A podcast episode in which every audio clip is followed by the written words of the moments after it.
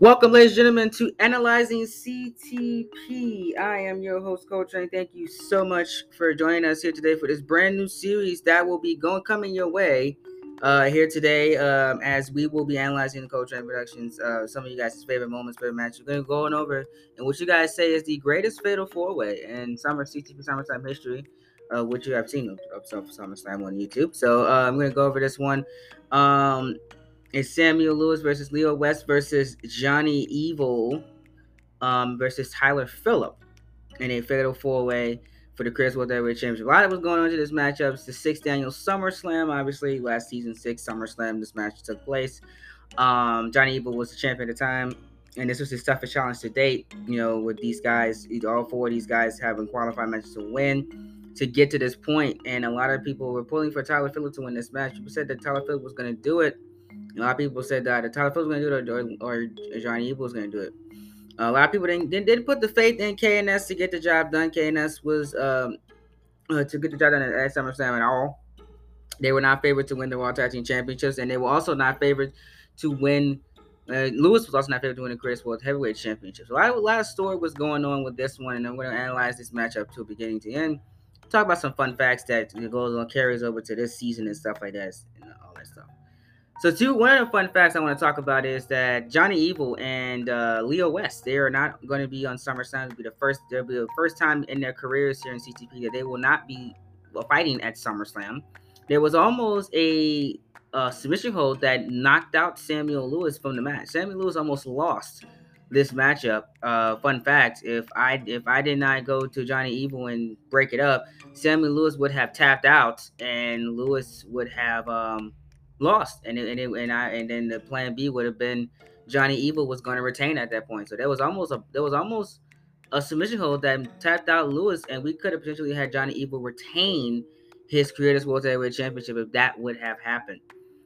Also, um, Samuel Lewis and Tyler Phillip will be making their second appearance at SummerSlam in their careers. They they appeared at season six SummerSlam, um, and they will also be appearing at season uh, uh, seven SummerSlam uh, in, the matches. Sammy Lewis is undefeated at SummerSlam. He won. He he won both of his matches last season. He looks to make it three and zero oh at SummerSlam and at, at season seven SummerSlam in, in Atlanta. Uh, and Tyler Phillip is has not won a single match at SummerSlam. He's only had a Creators World Championship match, and he was the first one eliminated in that matchup and he will not. Uh, he he will look to become the Creators World. He will look to become Creators World Champion. He will face Lorenzo Sampson at SummerSlam uh, in Atlanta. So we'll see if he can hopefully get. He hopefully can uh, get his first win at the biggest part of summer. You know, but we'll see about that if, if that happens. Um, and um, a lot of people have said that, that this was the most lit match, one of the best matches that I had at the time when this when this uh match was uh produced and scripted. I just wanted to come out here and have fun. That's, that's exactly what I did. I already knew that Samuel Lewis was going to do what he had to do. I, you know, that, that double champion storyline was just on the table, and I could not, um, you know, I, I could not squander. You know, and then with the fall, the fall that he had, just it just was perfect. Uh, you know, when Dwayne Frost came in and did what he had to do, um, it, it, it, just was a, it just was a perfect story that, that I, I just could not squander and could not uh, not do. So, um, you know, I'm glad it happened. I'm glad we did this. I'm glad that um, Samuel Lewis did what he had to do. Um, a lot of people said that this was one of their favorites. Um, Leo West, you know, he was being built up. Now he's not even. I think I from what my notes say, Leo West was not drafted. Um, you know, but um, at the time he was being built up you know, I, I had a, I had I had direction for all these guys. You know, Johnny Evil went away after he lost after he lost the title because he he had an injury, and the main reason he did go away was because Third Strike did not make him in 2K um in 2K um 20 because 2K20 was so bad that we never really got that follow up that we wanted with Johnny Evil. I, I had to uh, rush it at the next pay per view, um, and um, he his story was ended um after at probably at, I believe it was Unforgiven. It was under it was either Unforgiven or Mega Man Event Reunion. The story with um the story with um Johnny Evil was wrapped up uh, before 2K20 um came came about. So that was the, that was that was it with that one.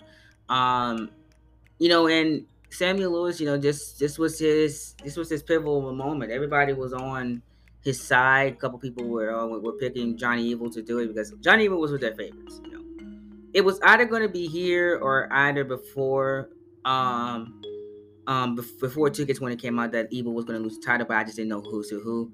I figured that this would be the perfect moment to do it because of you know the circumstances and what, what, what was going on with it. So um, I like this one here uh, with Lewis uh, Lewis uh, losing, um, and um, you know eh, eh, Lewis winning and Evil losing right here. But you know people, you know, as a matchup itself, it does it live up to that live up to the hype? I would say no.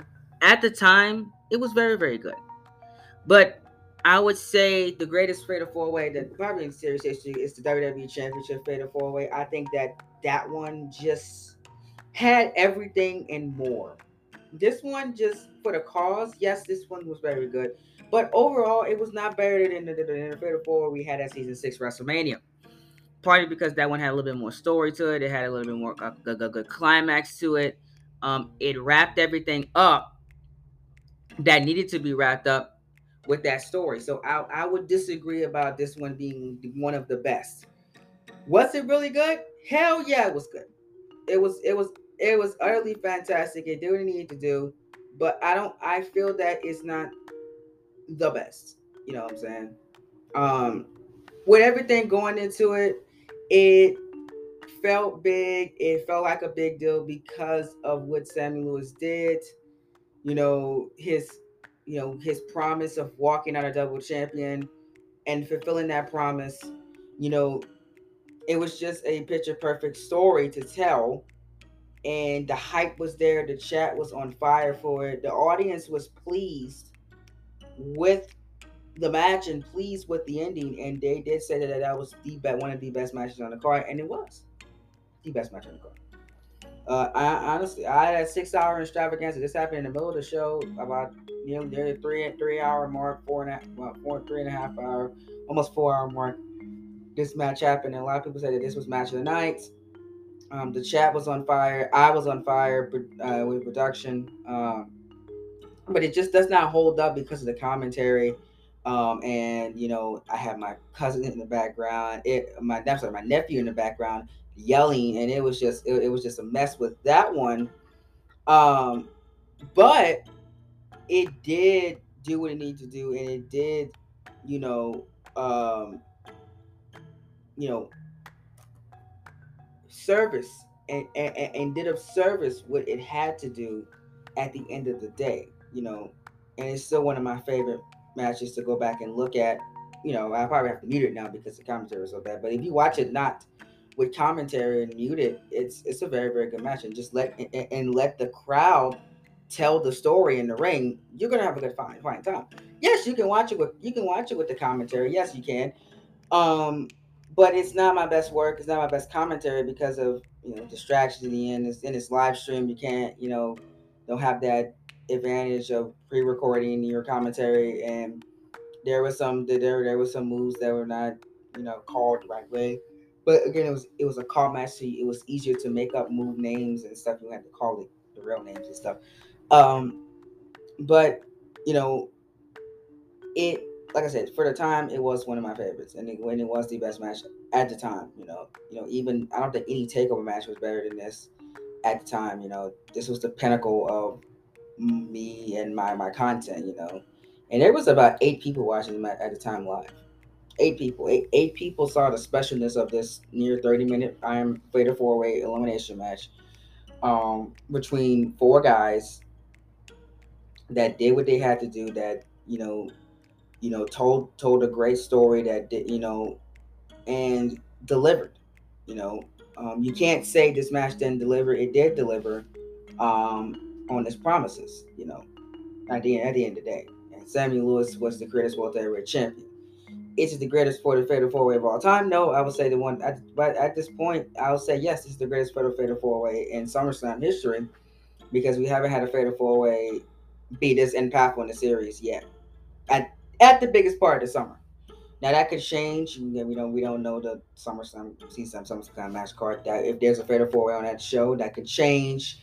Um, also again, it's you know, you know, all that all the circumstances that go into that that can change and all stuff like that. Um, and it was a two year story with Samuel Lewis. You know, he came in at the tail end of season five, uh, 2K18.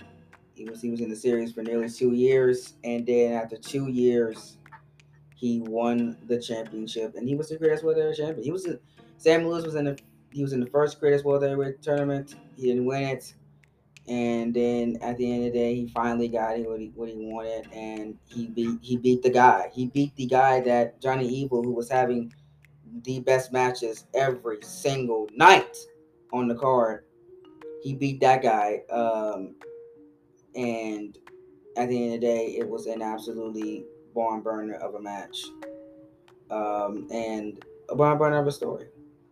So um, I appreciate you guys, um, you know, uh, for doing what you, for making that match mean something and doing what you gotta do at the end of the day with that match. You know, that match, because that that match was for the fans. That match was just for, um, you know, do do you know for the fans. That match was for the, you know, for the culture. You know, that's what I say. Well, I wouldn't say for the culture, but you know, that was a fan match, and you know, I gave back to my fans. I gave back to them that invested their CAWs in the series and wanted to give CAWs stuff with fortitude, and I gave them a fantastic match at the end of the day. But it was like I said, one of the best matches in, in I'm sorry, but not the best fatal four way match. You know, I mean, you can argue you can still hold it up as one of the, one of my favorite CAW matches, still. You know, um, as as of right now, but you know, we'll see um, how if that opinion changes in the next few weeks because I think I might have some of my favorite matches coming up uh, with season seven and stuff like that. But uh, let me know your thoughts. Did were you there whenever the season six SummerSlam match uh, premiered? Um, it premiered on August 4th, 2019. That feels so long ago, but that was about two years ago. Um, to this day, um, I it premiered. Um, that was when the Mark era was. I call it was when I, I call my I call my YouTube my YouTube universe modes errors. That was when the Mark era was still in full swing and full throttle. He was still my graphic designer, my one and only graphic designer at the time. Um, and we were on the road. I think we just hit a thousand subscribers. Um, if my memory serves me correctly, I have it written. I have the day we hit a thousand on, my um, on my um, YouTube. So if my memory serves me correct, we just we hit a thousand subscribers on July 30th. Um, but right before SummerSlam came out on the 30th. 2019 was the first was when we had our first thousand subscribers, and then we um had about almost we, we, we were on the road to 1,100, which we got in October 27, 2019. So, um, so we were, we were on the road to 1, 1.1k at the time, um, and channel was going crazy. We did what I had to do, um, and um, that was still one of my favorite memories. You know, the 30th, right, right, right before I started my junior year of high school. I will never forget because we started my junior high school four days. I started junior high school four days um, after this show had uh, premiere. Uh, not premiere. I think I keep thinking it premieres after this show had um, was streamed and was done. My junior year of high school started. Um, after that. And it was absolutely crazy, you know, to think. And then the following, the following week, we had the NXT Invades Toronto um, show, which was uh, one of one of um, Mark's things that he that he created and stuff like that. So you know, it was it was it was a crazy time, man. I, I would say it was a crazy a crazy and a crazy and fun time to be a fan of CTP at the time. If you were there, um, you were in a special class, you know, of fans. You know, I hold those fans to heart because that was one of my best years of high school. You were you you you had the most motivated Coletrain ever. Personally, I had I was personally, mentally, and physically, you had the most motivated Coletrain ever. Period. Um, on YouTube. Uh, I think this early 2021, summer 2021, fall 2020, a little, a little bit in the fall. 2021 Coletrain was very, very motivated. But you, the 20 that, that 2019 year, you know, when Exile was here and y'all had the most motivated Coletrain today. Because I everything was clicking for me. Everything. Personally. My life was at its peak. And this was pre-COVID 19 too. So my life was at its peak of good. And y'all had the most motivated Coletrain to date. Honestly. Honestly, honestly, honestly. So y'all should feel proud. Y'all should feel proud. Y'all should feel um grateful. You know, y'all should feel good that you guys were a part of that era. And so much happened in that span of less than a year. Going into 2019, going into 2020, 2K20, and you know, all that stuff like that. And then we just got kept getting better and better and better and better. But there's that one show that you go back and remember and say, this is when your when your peak was starting to start. And you still haven't hit your peak yet. It's when you this is when you the momentum was carried over. Um, yeah, like I said, most motivated Coletrain today. The second most motivated Coletrain is today's Coletrain. You know, for, for real, for real. I have a lot of things that my personal life's not as good as my personal life is good. I'm missing I'm missing that girlfriend factor right now, so that's not good. You know, school is, you know, it's for first semester. I'm getting used to college, so it's it's getting there, and you know, I'm trying, trying to get used to things with this. Um, and then you got, you know, like I said, everything was, was going good with that. So then, so that's why I said the second most motivated. But YouTube wise, I'm great. I'm motivated. I wish I had more time to do it personally. But uh, and um, you know, friends wise, I'm awesome. Social media wise, I'm awesome. But just that per that personally, I'm just not. You know, it's been it's been a hard, hard, hard year. Um, and it's only going to get harder as we um, go along.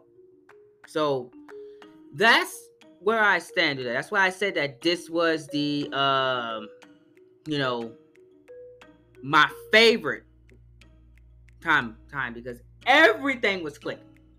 The con the production night might not be there, but the audience was there, the, the care was there, everybody, everything was clicking, and I was very, very in a very, very good mood. Honestly. So there you go. Thank y'all so much for everything. I appreciate you guys' support. You're the best fans in the world. Remember that. Remember, you are the best fans in the world. Thank y'all so much for all your do. Uh, if you guys enjoyed the Analyze CTP, what should I analyze next? You decide what's the next thing I analyze. Should it be a match, a, a, a segment, a, a show? What should we go back and watch and tell fun facts of and talk about things that almost happened, talk about things that, that could have happened and stuff like that? What do you want me to analyze next? It's going to be a podcast exclusive um, series.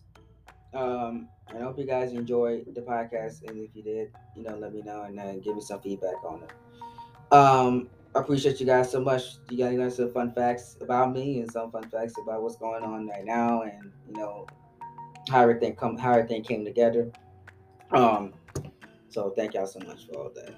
I've been your host, Coach and this has been the Train Talks podcast, and we will see you all in the next episode. Stay safe. Remember to be glorious at every single thing you do. We'll see y'all for more season seven of Universe Mode, which is coming very, very.